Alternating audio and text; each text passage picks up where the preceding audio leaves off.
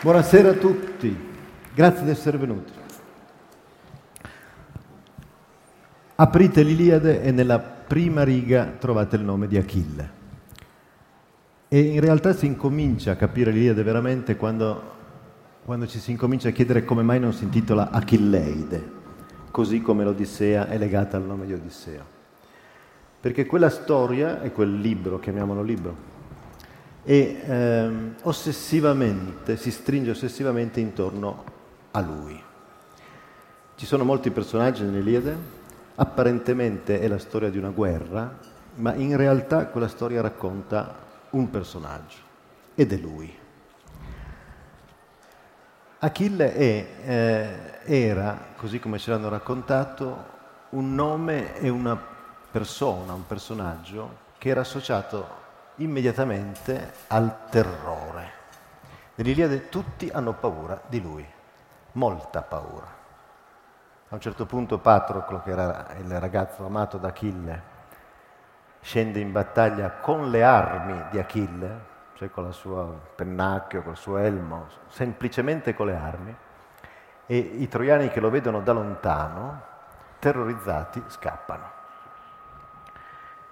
D'altra parte gli stessi Achei lo temevano.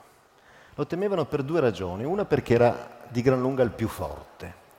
Erano dei guerrieri tutti, ma c'era un guerriero invincibile ed era lui.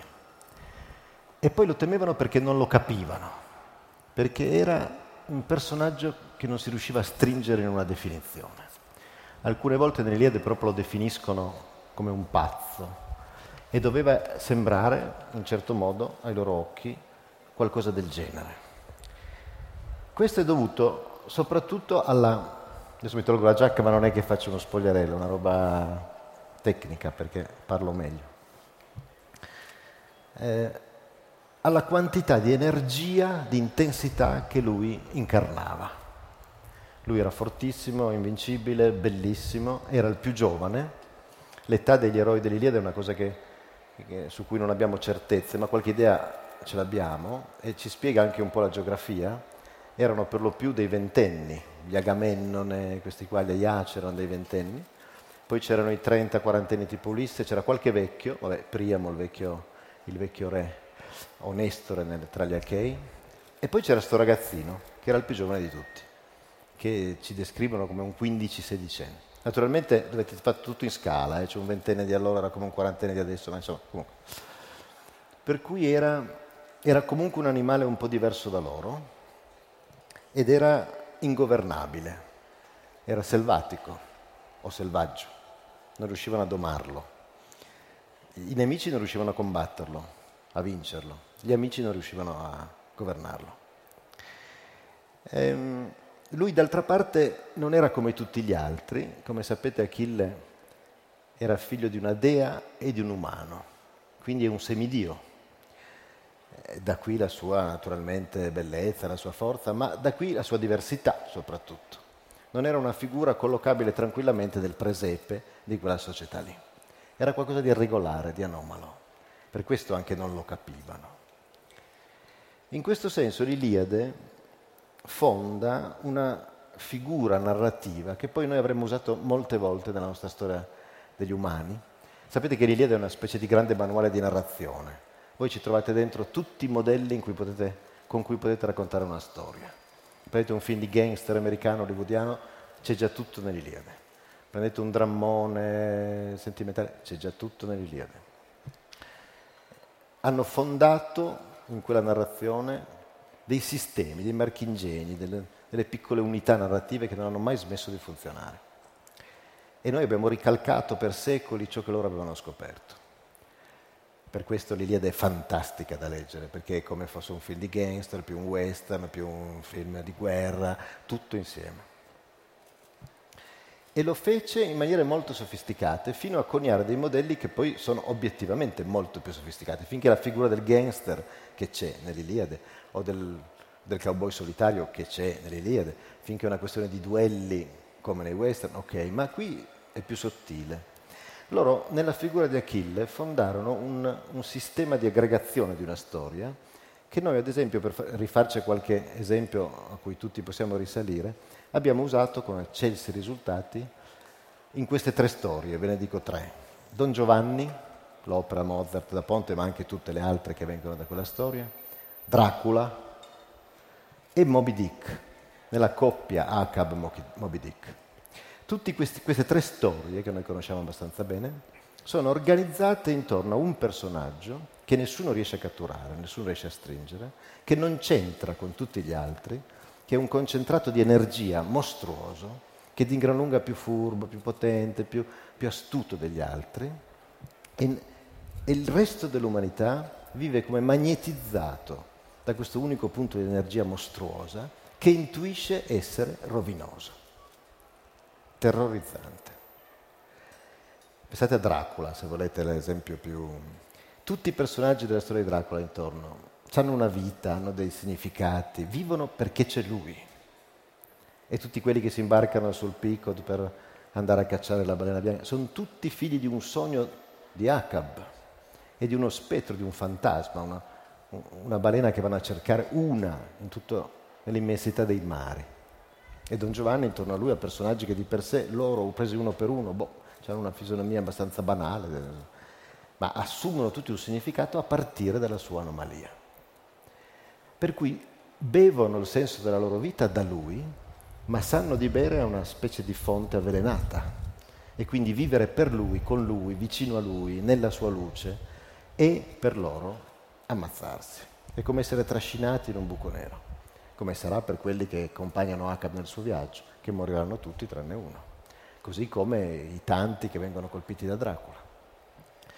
E questi tre personaggi sono come fosse la declinazione moderna nel tempo di un'intuizione narrativa che noi troviamo nell'Iliade organizza tutto un mondo intorno a un punto cieco di intensità mostruosa da cui tutti vengono magnetizzati e che è lui nella sua esistenza, nella sua essenza più intima, un buco nero rovinoso e inspiegabile.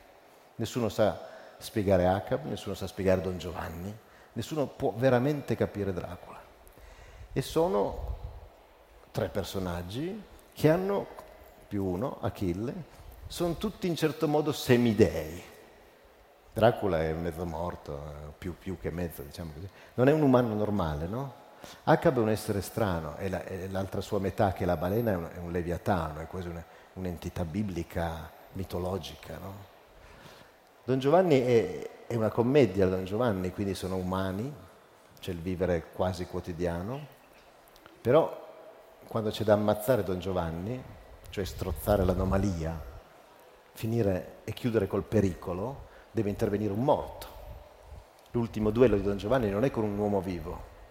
Dei duelli con gli uomini vivi Don Giovanni, l'ultimo è con un uomo morto. Ed è l'uomo morto che lo vince. Quindi sono sempre sul pelo dell'essere vivi e morti, cioè qua in questo mondo ma non di questo mondo, come era Achille che era figlio di una dea e di un uomo hanno molti caratteri comuni, questo ve lo dico perché è affascinante vedere come noi recuperiamo delle cose che ci sono piaciute dai nostri padri, dai padri dei padri e poi le, rid- le ricuciniamo un po' a modo nostro, ma conserviamo le cose affascinanti. No? Questi, tutti questi personaggi hanno un tipo di presenza molto evanescente. Acab entra in Moby Dick molto tardi, si sente molto parlare di lui all'inizio del romanzo, poi a un certo punto si sente toc, si sente solo la sua gamba, l'osso di balena, ma lui non si vede, entra nel libro molto tardi. Prima è una presenza, Dracula è una presenza per eccellenza, sparisce, la luce del giorno non può vivere, è sempre, no? Acaba sta chiuso nella sua cabina, Dracula sta chiuso nella sua bara. Don Giovanni è con, costantemente nascosto dalle sue maschere. La prima scena di Don Giovanni in cui lui appare per la prima volta non è lui, sta fingendo di essere un altro, è mascherato. Non ce l'hai mai davanti, no? Come gli umani, che ce l'hai davanti e dici, oh, sei tu. Mariuccia, sei tu con i tuoi difetti, allora posso incominciare a litigare, scontri. Sono,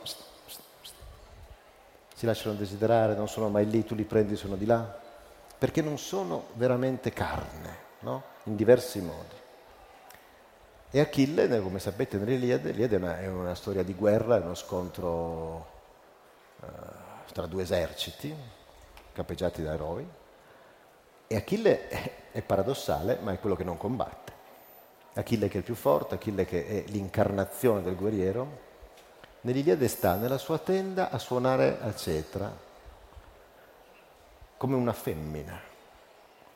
Ma per vederlo combattere bisogna aspettare gli ultimi canti dell'Iliade. Si parla molto di lui, tutti parlano di lui, ma lui è quello nascosto. E d'altra parte intorno a lui tutti assumono significato, senso, intensità a partire da lui. C'è una cosa quasi geografica, fisica della, dell'Iliade. L'Iliade è la storia di, una, di un assedio. C'è una città, Troia, poi c'è una piana e poi c'è la spiaggia. I greci, gli achei arrivano con un numero di navi mostruoso e sbarcano sulla, sulla spiaggia, fermano le loro navi e quello è il loro accampamento. E quindi la geografia del, dell'Iliade è questa, la città, l'accampamento dei greci, come fossero due città, e la piana in cui combattono. Ed è abbastanza, è, è fantastico vedere come il baricentro della battaglia sta sempre attaccato a Achille, anche se lui non combatte.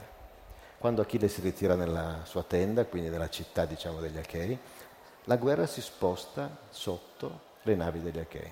Quando lui esce in battaglia, la guerra e attacca, la guerra si sposta e lo segue proprio verso le mura dei troiani. Non esiste quella guerra senza di lui. Lui è l'incarnazione di quella guerra, benché sia l'uomo che non la combatte, per gran parte di questa storia. Così come Don Giovanni, che, che, che il, è il centro di tutta quella storia, che è una storia di desiderio, di erotismo, di, di conquista, di seduzione, in realtà non riesce mai a stare con nessuno, va in bianco tutte le sere, eppure lui che motiva tutto quanto. Gli altri si amano, ma lui mm, dice, che racconta, che, ma non, non si vede mai veramente, è un fallimento dopo l'altro, non combatte come Achille. Quindi vedete come certi tratti no? vengono da lontano in questi personaggi noi abbiamo anche depositato il presentimento che in essi è scritta la rovina. Eh, Dracula è spaventoso, è un personaggio terrificante e noi sappiamo che lì dentro c'è qualcosa che noi temiamo. Non so, non so se voi temete i vampiri, ma io non molto, ma certamente lì però, e ve lo dice anche la moda dei vampiri di questi tempi, da un po', da un bel po', noi lì vediamo incarnato un terrore che noi abbiamo, un terrore di scomparizione, un terrore di non essere abbastanza vivi, un terrore che qualcuno ci tolga l'energia vitale. Questa figura, no? Come avevano paura di Acab. Acab fa paura per tutto il libro, è terrorizzante, così come hanno paura della balena, che è un mostro Adesso noi siamo abituati con la balena, salva la balena, lì è un mostro, il Moby Dick, la balena è un mostro, è l'orrore, è il terrore. Quella in particolare perché è intelligente, quello là, lo sferato in particolare perché è intelligente. E Don Giovanni è in quella storia l'uomo che distrugge lo stare insieme della gente, perché va a prendere a destra e a sinistra, a distruggere matrimoni di qua, speranze, illusioni, desideri, infrange tutto ma la gente vorrebbe stare insieme con un codice minimo di rispetto reciproco, ma lui è come una biglia impazzita che, che scardina tutto, no? Sono punti in cui noi intuiamo che lì va a finire il punto della morte, il punto in cui tutto potrebbe essere risucchiato e sparire. D'altra parte siamo, tutti sono attirati da Giovanni, tutti sono attirati da Acab e tutti sono attiratissimi da Nosferatu, le sue vittime per prime. Così in Achille. In Achille è proprio scritta una, un'ipotesi che evidentemente i greci avevano presente senza riuscire a definirla più di tanto, ma la sentivano sulla pelle. Cioè che c'era un punto in cui l'incarnazione, il valore della guerra, diciamo, questa loro passione costretta per la guerra, diventava il punto che li avrebbe risucchiati tutti verso una fine. E loro sono come attratti come l'insetto dalla, dalla luce, no? sono attratti verso questo personaggio, ma sanno che lì è il buco nero.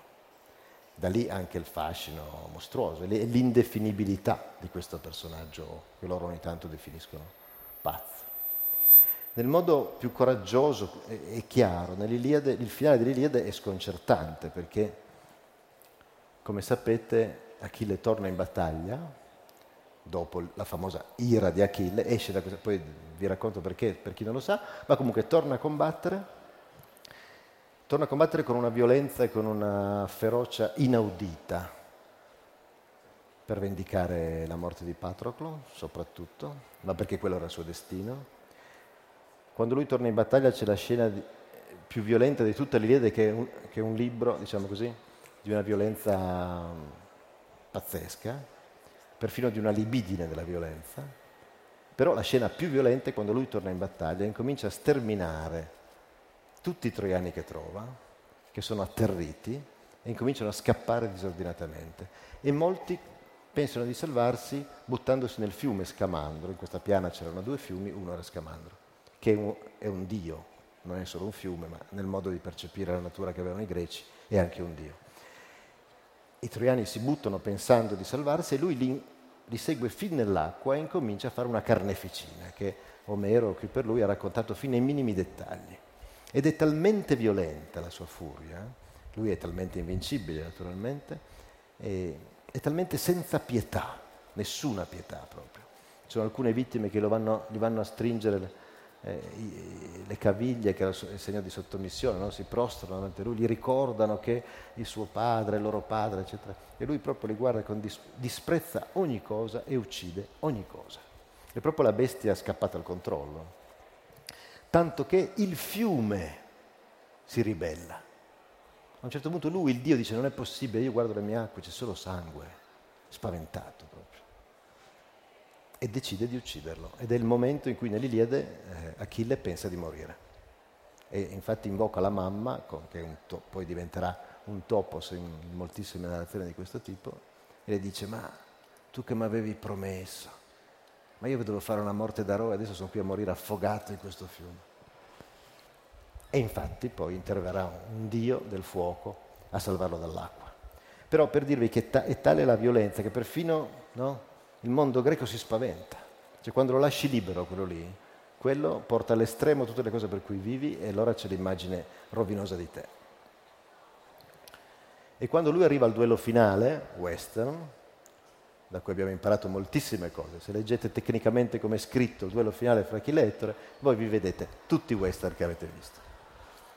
E quando arriva alla fine la situazione è strana, è quasi psicanaliticamente affascinante, perché Achille indossa fantastiche armi, come sapete, ma Ettore indossa le armi che aveva tolto a Patroclo, il ragazzo amato da Achille, che erano le armi di Achille.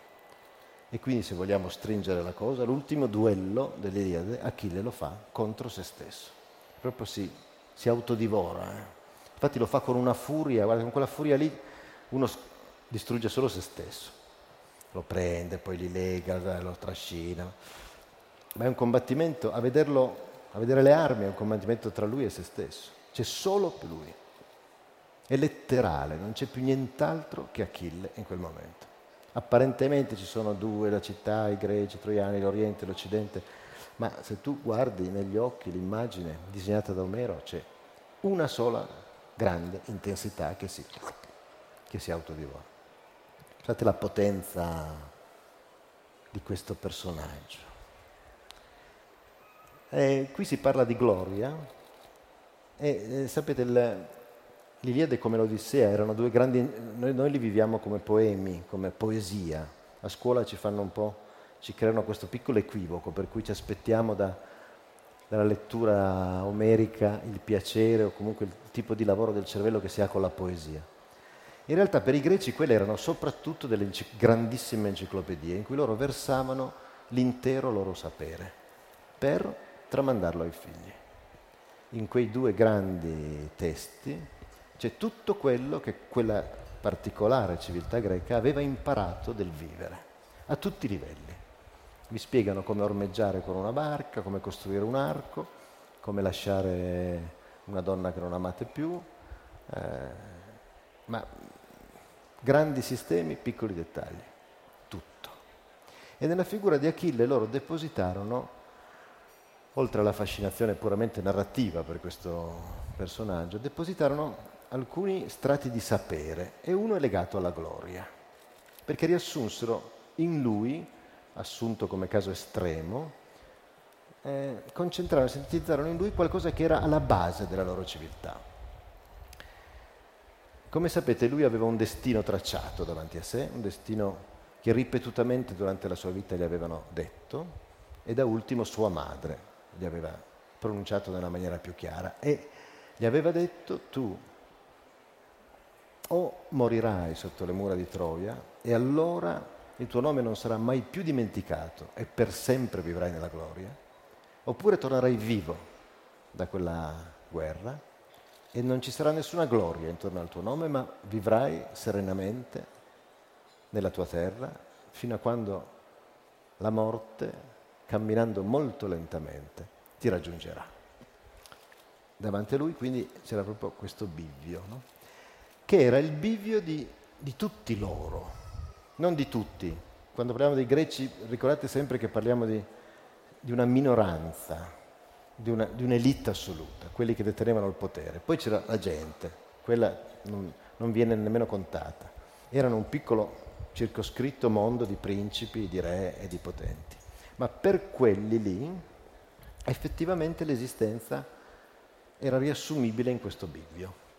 Guardate, noi, noi siamo abituati alla, alla, civiltà greca come una civiltà molto sofisticata, e lo era, ma è una civiltà molto antica, è una civiltà quindi ancora piuttosto rudimentale. E in alcune cose della vita, di impostazione della vita, della geografia della vita, erano ai limiti del semplicistico. Per questi ricchi, per questi che erano i dominatori di quel mondo, la vita si riassumeva in quella scelta. E non era neanche una scelta in realtà. Per loro il destino era la gloria. Non c'era nessun altro modo vero di dare un senso alla tua vita. Non era gente che per una forma di religiosità si aspettasse un granché dal dopo la morte. Non, era, non erano di questo tipo.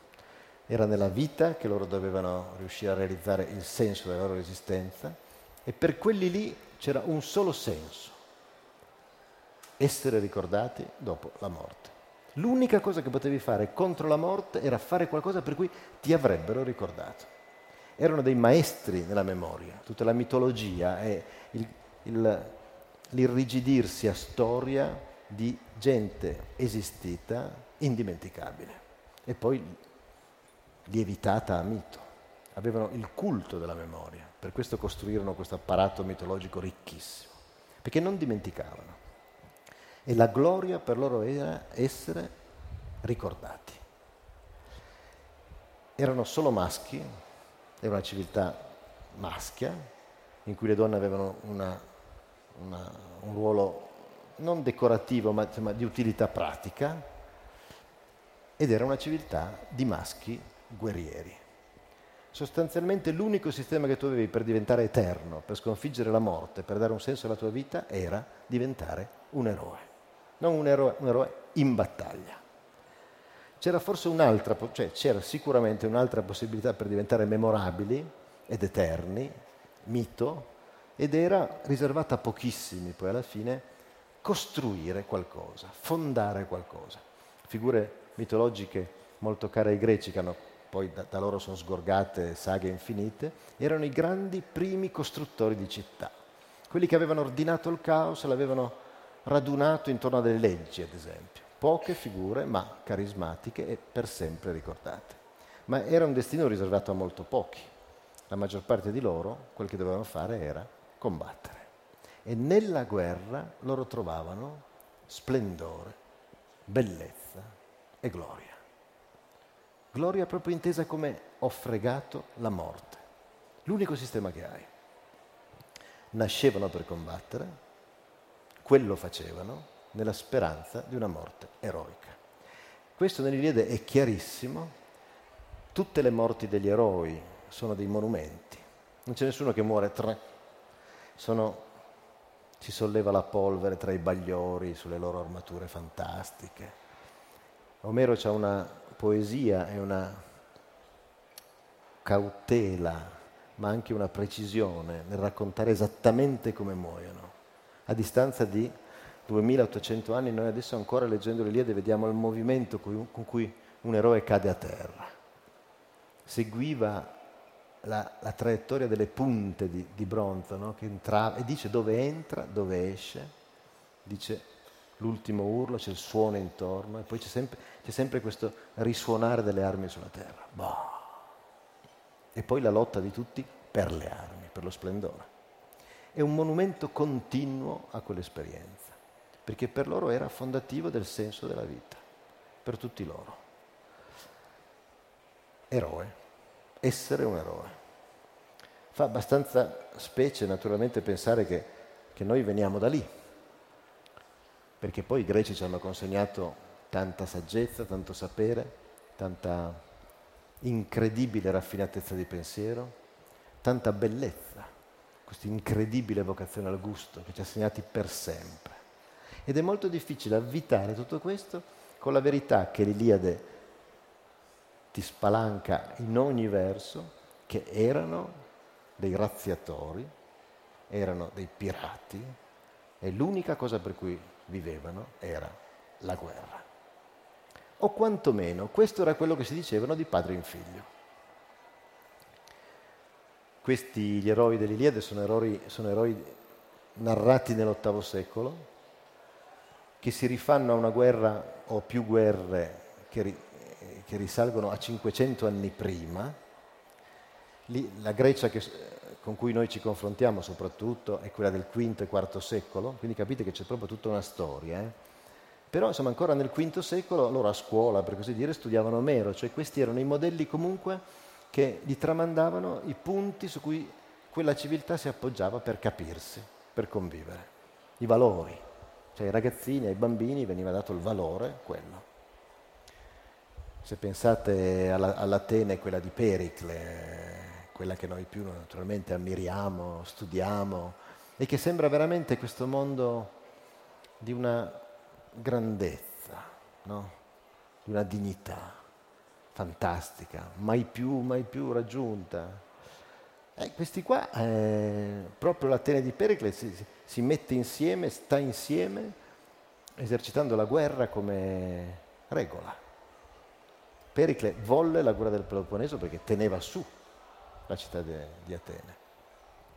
Loro inventarono questo trucco di esportare la democrazia con la violenza, ma con modi rispetto ai quali il nostro modo di esportare la, violenza, eh, la, la democrazia, la violenza con la democrazia, la democrazia con la violenza è in fondo ancora bonario, molto più crudele di noi, ma facevano quello, conquistavano e imponevano la democrazia.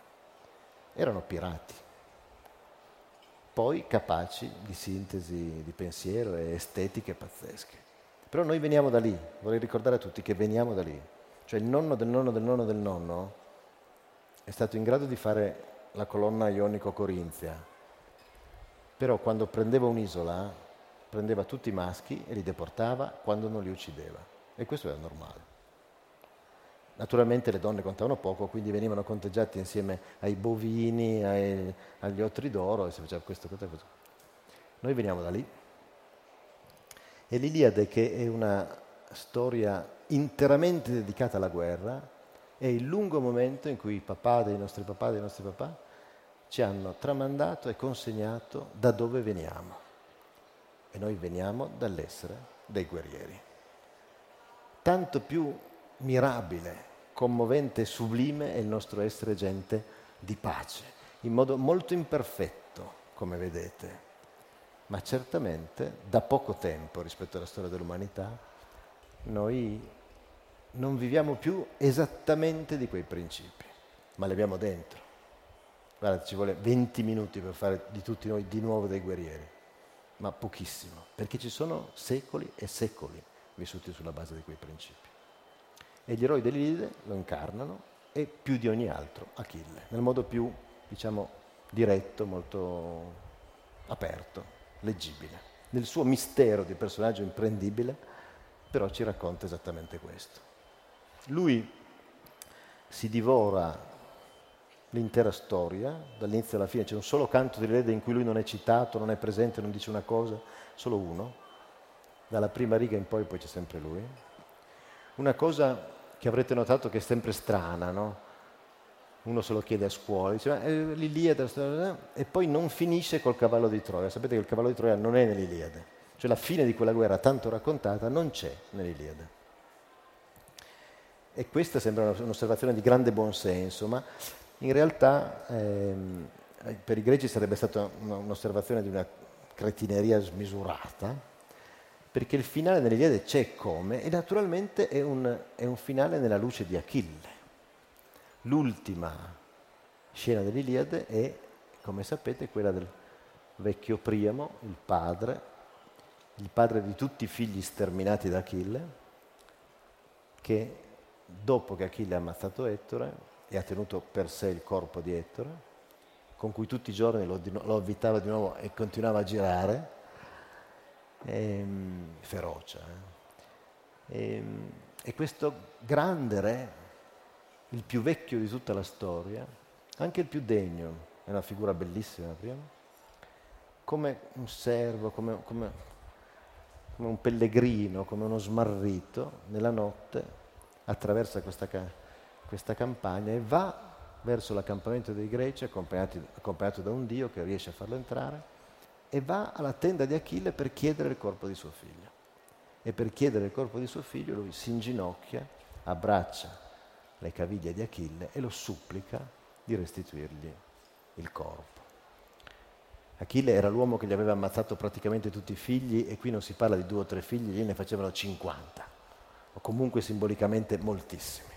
E il figlio era la ricchezza. Eh? Tu puoi essere ricco quanto vuoi, se non hai figli, la tua ricchezza non vale più nulla. Quindi tanti più figli, tanta più ricchezza. Civiltà elementari. In quel gesto la storia è finita. Solo un imbecille potrebbe dire a quel punto, sì, ma il, ma il cavallo di Troia...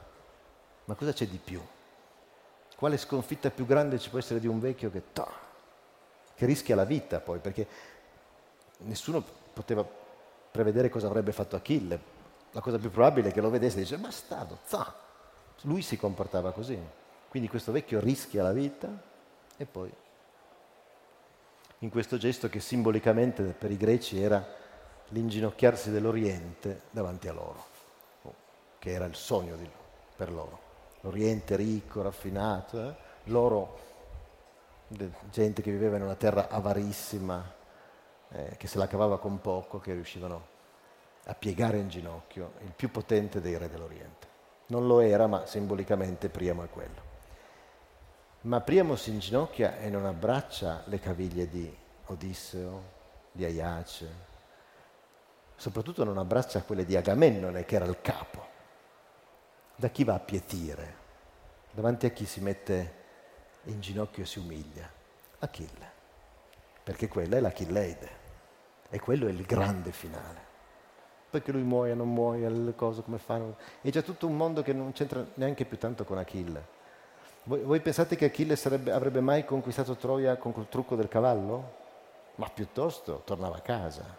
Non, non, proprio non entrava in, nella sua mente, nella sua, in quel tipo di civiltà.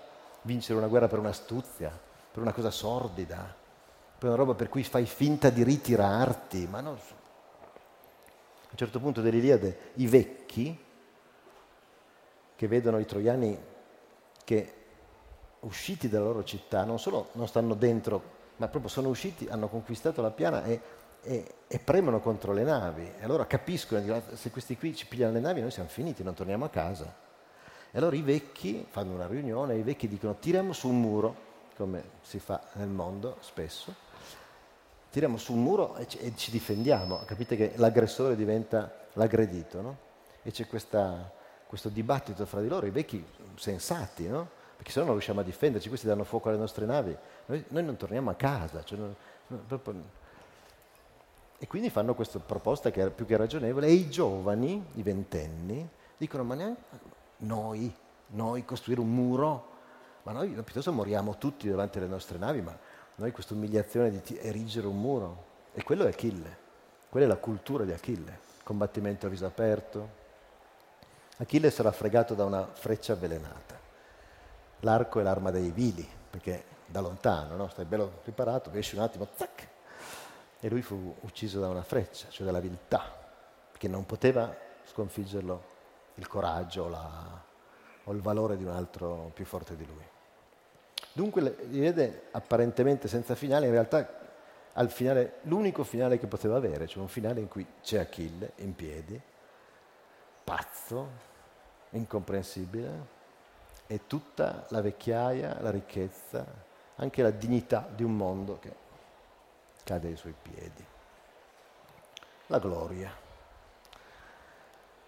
I greci erano, hanno questa ricchezza che non finiremo mai di sondare e ce l'hanno anche perché avevano una capacità straordinaria, che noi ad esempio abbiamo molto meno, di tramandare ciò che erano, ciò che pensavano e tra le righe, come fosse nella trama del tappeto, ciò che temevano e ciò in cui non si piacevano, il loro orrore di se stessi, diciamo così.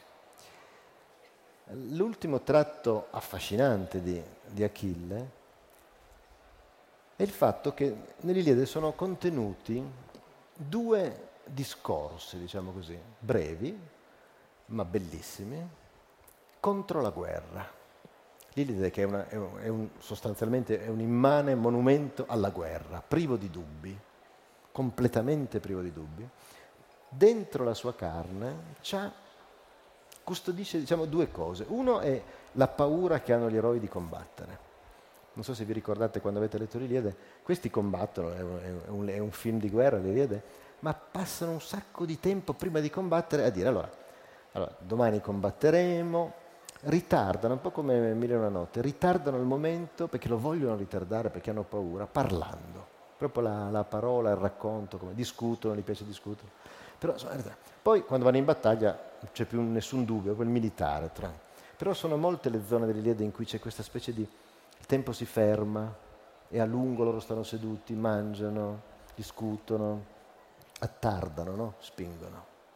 Lì c'è la paura, paura che hanno, che ripetutamente è legata a loro, è proprio raccontata da Omero.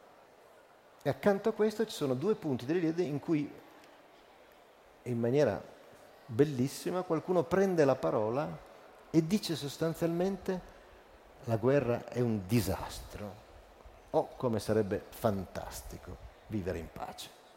Proprio infilati dentro. Eh? I momenti sono due. Uno è, è legato a un personaggio femminile, anche qui greci, sintesi perfetta, perché il mondo femminile era il mondo della pace, il mondo dei maschi era il mondo che voleva la guerra. E quindi è una donna, Andromaca, che quando incontra, a un certo punto Ettore ritorna nel bel pieno della, nel, nel bel mezzo della, della, battaglia rientra dentro la città per chiedere a sua madre di, di, di, offrire ad Atena, perché erano quasi spacciati, di offrire ad Atena il migliore dei, dei veli, dei tessuti che avevano. Allora entra e incontra tre donne, incontra la madre, incontra Elena, la, la donna per cui era esplosa la guerra, e da ultimo incontra la moglie, Andromaca. E Andromaca fa veramente la donna cioè arriva questo qui tutto militare, e proprio gli dice con delle parole molto belle, gli dice ma te sei proprio scemo, non dice scemo, però ma, te sei, ma voi proprio avete perso qualsiasi... E gli dice la cosa più naturale, dice ma dico, non pensi a me, ma vediamo che non pensi a me, non pensi a tuo figlio, che sarà buttato giù dalle mura e io sarò venduta come schiava, eccetera, eccetera. E nelle sue parole c'è l'altra possibilità, vivere in pace vivere delle cose della vita, tuo figlio che cresce, la tua terra, la famiglia, i colori dell'aria dove, dove vivi, la bellezza di quello che fai, la ricchezza che puoi costruire con le tue mani, non rapinare ad altri. C'è l'altra possibilità, che infatti è pronunciata dall'altra fetta di mondo, quello delle femmine, delle donne. La risposta di Ettore è fantastica a tutto questo bellissimo discorso. La risposta di Ettore più o meno suona così. Donna, occupati delle tue cose in cucina. Ma veramente, eh, cioè, è proprio molto sintetico, molto stretto. Andromaca. E l'altro? Chi è che dice, santo Dio, com'è bella la pace, che follia è la guerra? Achille. Inspiegabilmente, lui che era la guerra, è l'uomo, l'unico uomo maschio che pronuncia delle parole tra l'altro definitive, cioè tu le ascolti e dici che ha ragione, fermi tutti, via le armi, andiamo, andiamo. È molto breve ma molto secco perché lui era... e, e, lui. Ed sono le, sono le pagine, le righe che adesso vi leggerò, perché volevo, mi fa godere portare un pezzo di Liede qua in mezzo, nelle piazze. Quella era una storia da comunità, eh? non è una storia che leggi da... Sì, è bello, ma insomma tu da solo a letto, così... Eh, no, eh. Per loro era...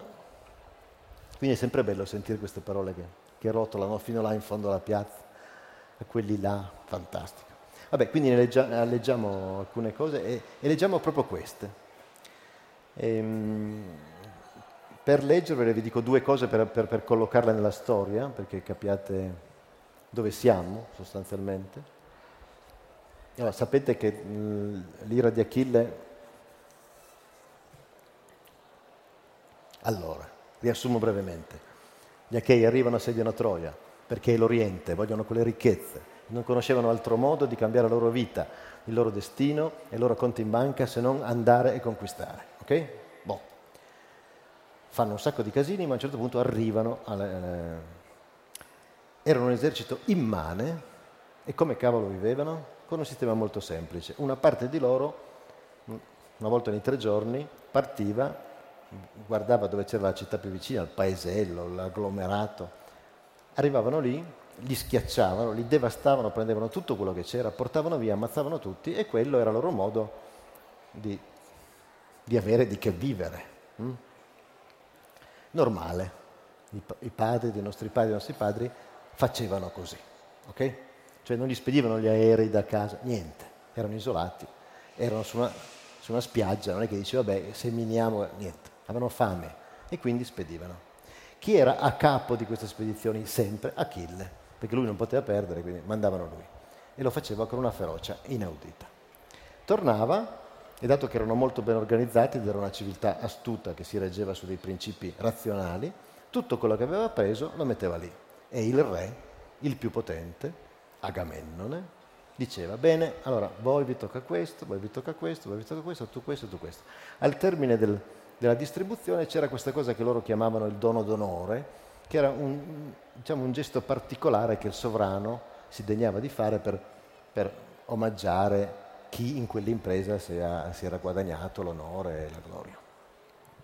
Una volta vanno in un paese, lo sterminano,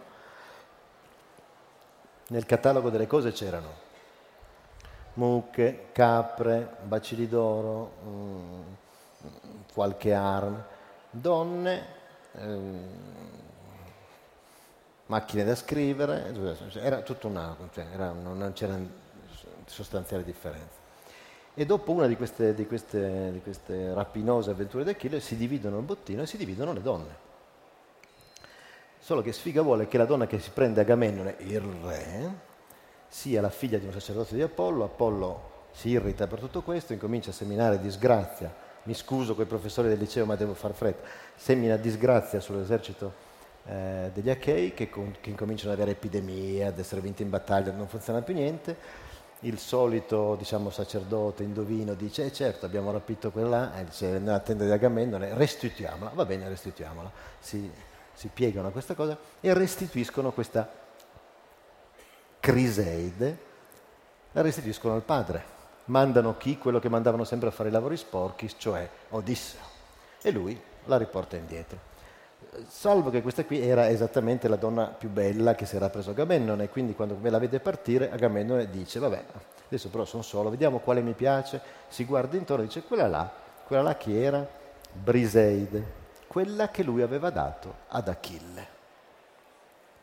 Gliela prende, Achille è sdegnato, è pazzo, è furibondo, fa paura, e allora dice, sapete che c'è? Io non combatto più quello che a scuola, vi ricordate? L'ira di Achille. Si chiude nella tenda e dlindlon, dlindlon, fine, con Patroclo.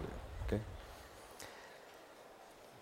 Anche se raccontato dalla vostra professoressa al liceo, tutto questo è abbastanza strano.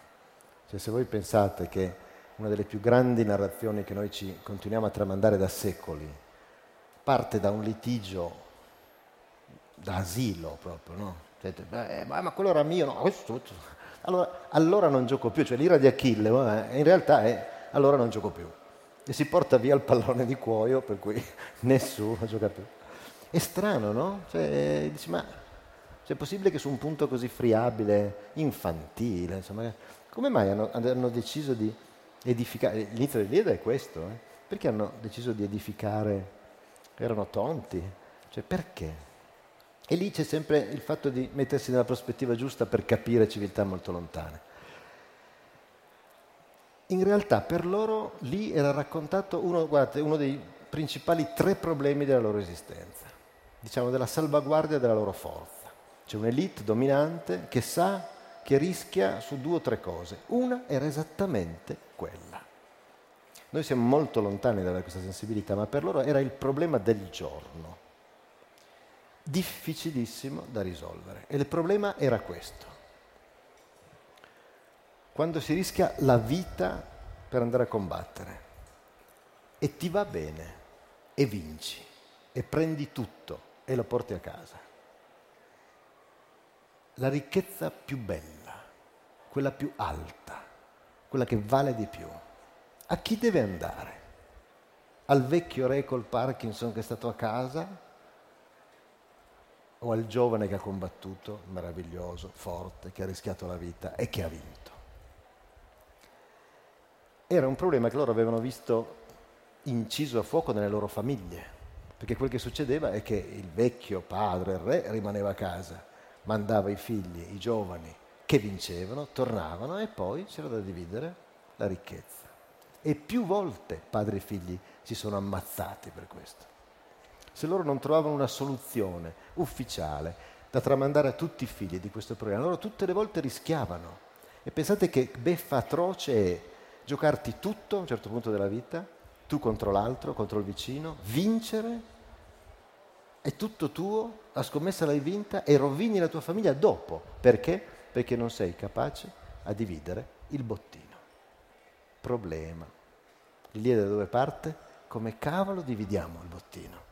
Dato che è un western hollywoodiano, il re è Agamennone e il giovane è Achille. Hanno 20 anni e 15 anni, ma simbolizzano, no? Agamennone non combatteva, eh? lì, non andava a prendere la roba in giro, combatteva nella guerra di Troia, ma non, certamente non si sporcava le mani andare a prendere, ma al momento buono è lui che prende.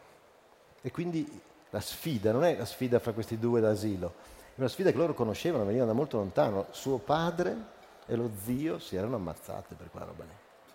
Come risolverla? E l'Iliade ha una risposta incisa, pronunciata una volta per tutte, chiarissima.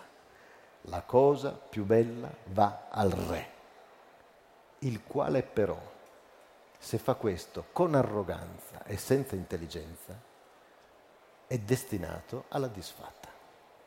Agamennone si tiene per sé il bottino migliore, ma lo fa con arroganza, lo fa proprio col gesto del potente, no? E il giovane, Achille, non digerisce, se ne va e questa è la rovina di Agamennone. Nell'Iliade poi Agamennone tornerà proprio sui gomiti a supplicare, non lui perché non si sporca le mani, manderà Ulisse che faceva i lavori sporchi, ed è la scena che leggeremo adesso, ma dopodiché offrirà il mondo ad Achille perché, perché lui torna in battaglia.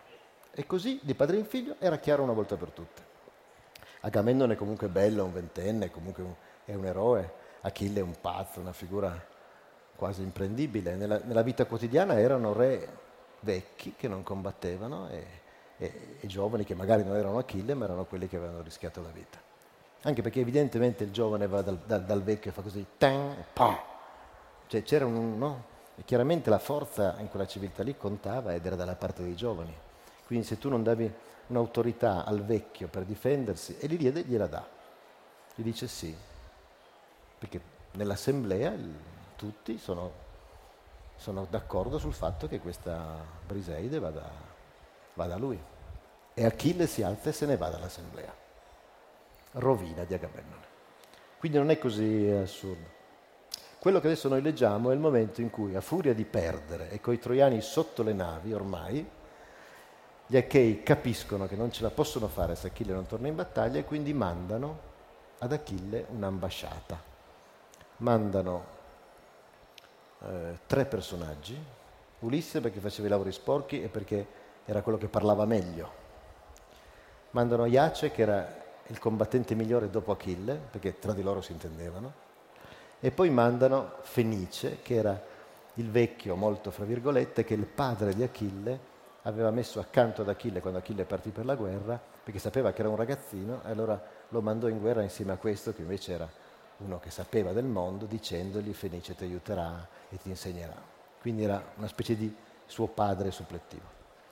E questi sono gli uomini che, che, che mandano ad Achille nella sua tenda per cercare di spezzare la sua ira. È un dialogo, l'Iliade è una, è una storia di guerra e di azione, e questa invece è una fantastica scena nel chiuso di una tenda, ed è quasi solo di parole.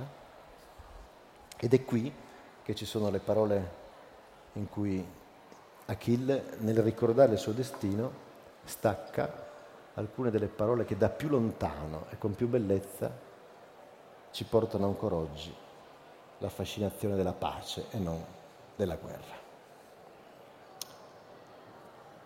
Siete pronti? Proviamo? Non è lungo, eh? Dieci minuti così, però si legge. Ah, devo dire questo, mi scuso, ma, ma leggerò non il testo vero di Omero, ma questa versione che ho scritto io qualche anno fa, che è un adattamento per situazioni come queste. Io l'ho scritto esattamente perché, perché sarebbe stato poi fatto in teatro, un, un enorme teatro con più di 2000 persone. E quindi c'era l'esigenza comunque di, salvando tutto quello che si riusciva a salvare nel testo omerico, però fare qualcosa perché la lettura dell'Iliade integrale, che era quello che io volevo fare, dura 42 ore e il pubblico, insomma, e noi lì lo facevamo in tre serate, però in tutte le tre serate si leggeva per due ore e mezza. E quindi ho pensato che si poteva provare a non riscrivere, ma adattare il testo perché potesse reggere questo tipo di situazione molto analoga a quella di stasera. Per questo, cioè, se eravamo in un piccolo teatro leggevo Omero perché mi piace, ma qui devo arrivare fino a quelli laggiù al bar e quindi ci si aiuta con tutto, anche con questo. Però voglio dirvi, credetemi, sono le frasi di Omero. Ci sono dei tagli interni, ci sono dei raddoppi tolti, perché il ritmo, per noi naturalmente il ritmo omerico è lento, diciamo così. Questo per tenervi un pochino di più nell'ascolto. E un'altra cosa che io ho fatto, che è stata anticipata prima, è che l'Iliade è raccontata da un narratore esterno e invece io lì, avendo molti attori che leggevano delle sezioni, l'ho riscritta in soggettiva, cioè ognuno di loro racconta vista da lui, diciamo, la scena. Ma non, non, è che gli do delle inflessioni sentimentali particolari, semplicemente che invece che Ulisse videro Ulisse uscire dalla tenda, questo qui dice vidi Ulisse uscire dalla tenda. Sembra strano, ma per un attore che legge questo gli facilita molto la, il mestiere. Per cui sono virati tutti, tutta la storia è raccontata di volta in volta da un personaggio. E questa scena è raccontata da Achille, ed è la scena in cui in quello spettacolo appariva Achille, che è talmente imprendibile, evanescente, misterioso e indefinibile che in quello spettacolo era fatto da una ragazzina molto maschile, molto strana, che non era un'attrice, che aveva un modo di parlare stranissimo, appunto per staccarla da tutti gli altri. Qui invece ve la leggo io, meglio che posso, e, e vi chiedo di stare con me per dieci minuti nella tenda di Achille. Andiamo? arrivarono in cinque. Ulisse davanti a tutti, poi Aiace, grande guerriero, e Fenice, amato da Zeus, e due araldi, Odio ed Euribate. Io ero nella mia tenda e stavo suonando. C'era quella cetra preziosa che avevo scelto in mezzo al bottino, bellissima, col ponte d'argento. E io stavo suonando perché questo consolava il mio cuore. Suonare e cantare avventure di eroi. Accanto a me Patroclo ascoltava in silenzio. Poi arrivarono loro. Li avevano scelti bene. Tra tutti gli Achei erano quelli che mi erano più cari. Amici, dissi, e li feci sedere intorno a me, su scranni coperti da tappeti color porpora. Dissi a Patroclo di andare a prendere altro vino e lui andò e portò vino e carne e pane. Così banchettammo nella mia tenda insieme.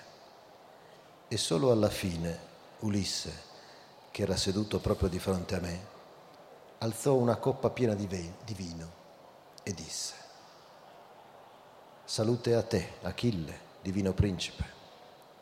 Sontuoso è il tuo banchetto, ma purtroppo non siamo venuti qui per il tuo cibo e il tuo vino. Un immenso disastro sta davanti a noi e noi abbiamo paura. Se tu non riprendi le armi, sarà difficile riuscire a salvare le navi. I troiani superbi e i loro alleati si sono accampati proprio sotto il muro che avevamo costruito per difenderci. Accendono fuochi a migliaia e dicono che non si fermeranno finché non piomberanno sulle nostre navi nere. Ettore in furia, terribile, non teme né uomini né dei, è posseduto da una rabbia brutale. Dice che aspetta solo l'aurora per gettarsi in avanti e bruciare le nostre navi col fuoco e massacrare nel fumo gli Achei. Lo farà Achille. Io so nel profondo del mio cuore che lo farà e noi moriremo tutti qui, a Troia, lontano dalle nostre case. Ma se tu vuoi, c'è ancora tempo per salvare gli Achei, prima che il male sia senza rimedio, per tutti e anche per te. Amico mio, ti ricordi il giorno in cui tuo padre, Peleo, ti vide partire al fianco di Agamennone? Gli dei ti daranno la forza, ti diceva, ma tu frena nel petto il cuore orgoglioso. Essere miti, questo è essere forti. Tieniti lontano dalle risse, dai litigi, e gli achei, i giovani e i vecchi, ti onoreranno. Così diceva, ma tu l'hai dimenticato. E adesso ascoltami. Lascia che ti dica uno ad uno i doni che Agamennone ha promesso di darti se abbandonerai la tua ira, doni preziosi, se solo rinuncerai alla tua ira, doni ricchissimi, se solo dimenticherai la tua ira.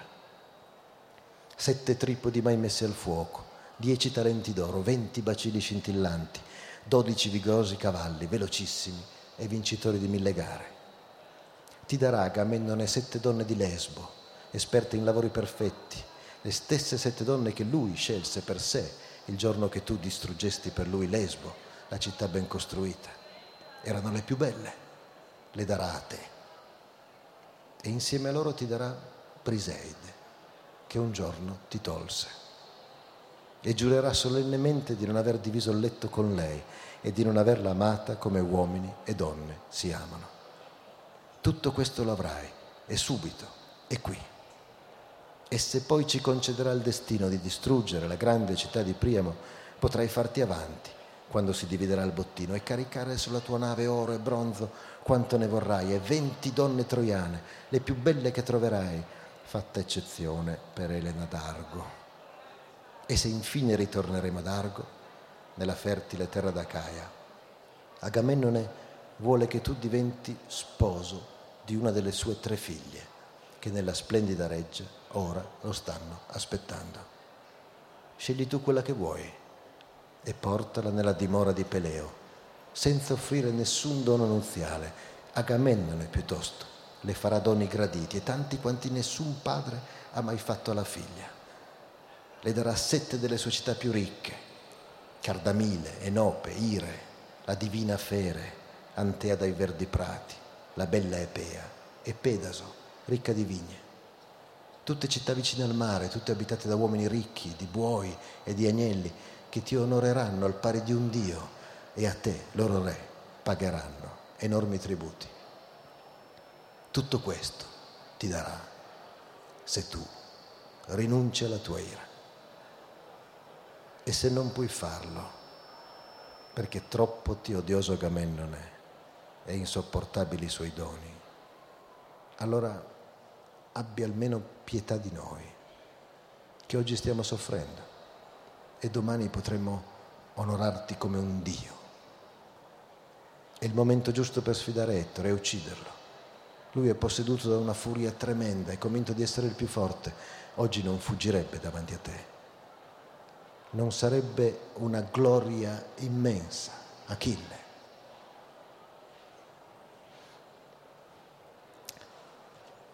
figlio di Laerte, divino Ulisse dalla mente accorta. È meglio che io parli chiaro e dica quello che penso e quello che accadrà. Così evitiamo di starcene a chiacchierare inutilmente. Non c'è sulla terra un solo acheo che potrà convincermi a lasciare la mia ira. Non potrà farlo Agamennone, né potrete farlo voi. Che vantaggio c'è mai per chi combatte sempre, senza tregua, contro qualsiasi nemico? Il destino è uguale per il prode e per il vigliacco, uguale è l'onore per il valoroso e per il vile, e muore ugualmente chi non fa nulla e chi si dà molto da fare. Niente mi resta dopo aver tanto sofferto, rischiando in ogni momento la vita nel cuore della battaglia. Come un uccello porta ai suoi piccoli il cibo che si è procurato con grande fatica, così io molte notti insonni ho trascorso e molti giorni ho consumato a combattere il nemico sul campo insanguinato.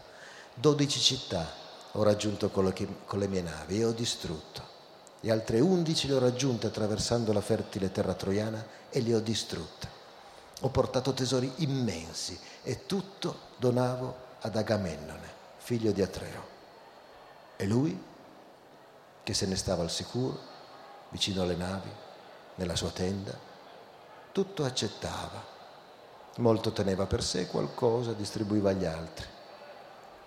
Ai re e agli eroi sempre ha concesso un premio d'onore e tutti adesso l'hanno ancora con sé, ma non io. A me l'ha tolto Agamennone. Mi ha tolto la donna che amavo e che adesso dorme con lui. Se la tenga e si diverta. Ma perché mai dovremmo combattere per lui? Perché ha messo insieme un esercito e l'ha condotto fin qui? Non è forse per Elena dai bei capelli? E allora? Solo i figli di Atreo amano le loro donne? No. Ogni uomo nobile e saggio ama la sua e ne ha cura, come io con tutto il cuore amavo la mia. E non importava se era una schiava di guerra. Lui me l'ha tolta, mi ha rubato il mio premio d'onore e adesso io so che razza di uomo è e non mi ingannerà un'altra volta. Non cercare di convincermi, Ulisse. Pensa piuttosto a come salvare le navi dal fuoco. Avete già fatto tante cose senza di me, avete costruito il muro e lungo il muro avete scavato il fossato largo, profondo, pieno di insidie. Ma non lo fermerete in quel modo, Ettore. Quando io combattevo con voi, non si azzardava ad allontanarsi dalle sue mura, rimaneva a combattere alle porte scee e proprio quando lo prendeva il coraggio si spingeva fino alla quercia è lì che mi ha sfidato, quel giorno, ti ricordi Ulisse? Io e lui, uno contro l'altro. Ne uscì vivo per miracolo. Ma adesso, adesso io non ho più voglia di battermi con lui. Domani, se vorrai, se ti importerà qualcosa, guarda verso il mare. Vedrai le mie navi all'alba solcare l'Esponto gli uomini curvi sui remi. E se il Dio glorioso che scuote la terra ci concederà un viaggio felice, dopo tre giorni giungerò nella fertile terra di Ftia. Tutto quello che posseggo l'ho lasciato laggiù per venire a combattere qui, sotto le mura di Troia. Tornerò là e porterò con me oro e bronzo, purpuro e ferro splendente e belle donne, tutto ciò che mi sono guadagnato qui, tutto tranne Briseide perché chi me la diede me l'ha tolta. Andate da Agamennone e riferitegli cosa vi ho detto e fatelo ad alta voce davanti a tutti, così che gli altri achei capiscano che uomo è e stiano attenti a non farsi ingannare anch'essi. Io vi dico che per quanto spudorato non avrà mai più il coraggio di guardarmi negli occhi e io non verrò in suo aiuto né combattendo né consigliandolo, ne ho abbastanza, vada al diavolo. Io non ci posso fare nulla, sei impazzito. Non mi importa niente di lui e odio i suoi doni. Anche se mi desse dieci, venti volte quello che possiede, anche se mi offrisse tanti doni quanti sono i granelli di sabbia, anche allora non riuscirebbe a piegare il mio cuore. Prima deve pagare fino in fondo l'offesa orrenda con cui mi ha ferito e non sposerò una sua figlia, non la sposerei nemmeno se fosse bella come Afrodite o ricca di ingegno come Atena. La dia in sposa a qualcun altro, magari a qualcuno più potente di me, qualcuno alla sua altezza.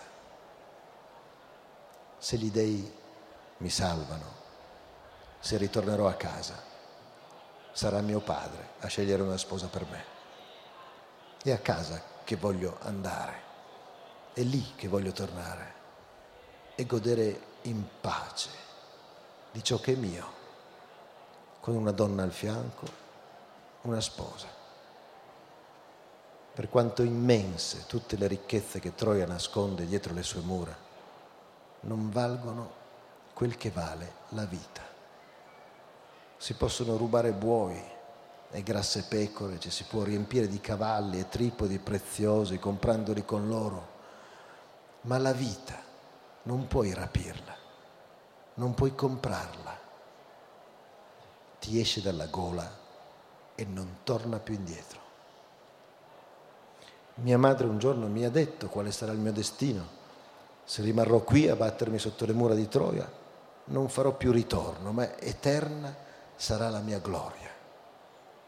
E se invece tornerò a casa, nella mia terra, per me non ci sarà gloria, ma avrò lunga vita prima che la morte, camminando lentamente, mi raggiunga. Lo dico anche a voi, tornate a casa. Noi non vedremo mai la fine di Troia. Ritornate alle vostre tende e portate ai principi Achei il mio messaggio. Dite loro che pensino a qualcos'altro per salvare le navi e l'esercito. Io non li posso aiutare. Dite loro che io rimango fermo nell'ira. Così parlai. E tutti rimasero in silenzio, turbati e sorpresi per il mio rifiuto.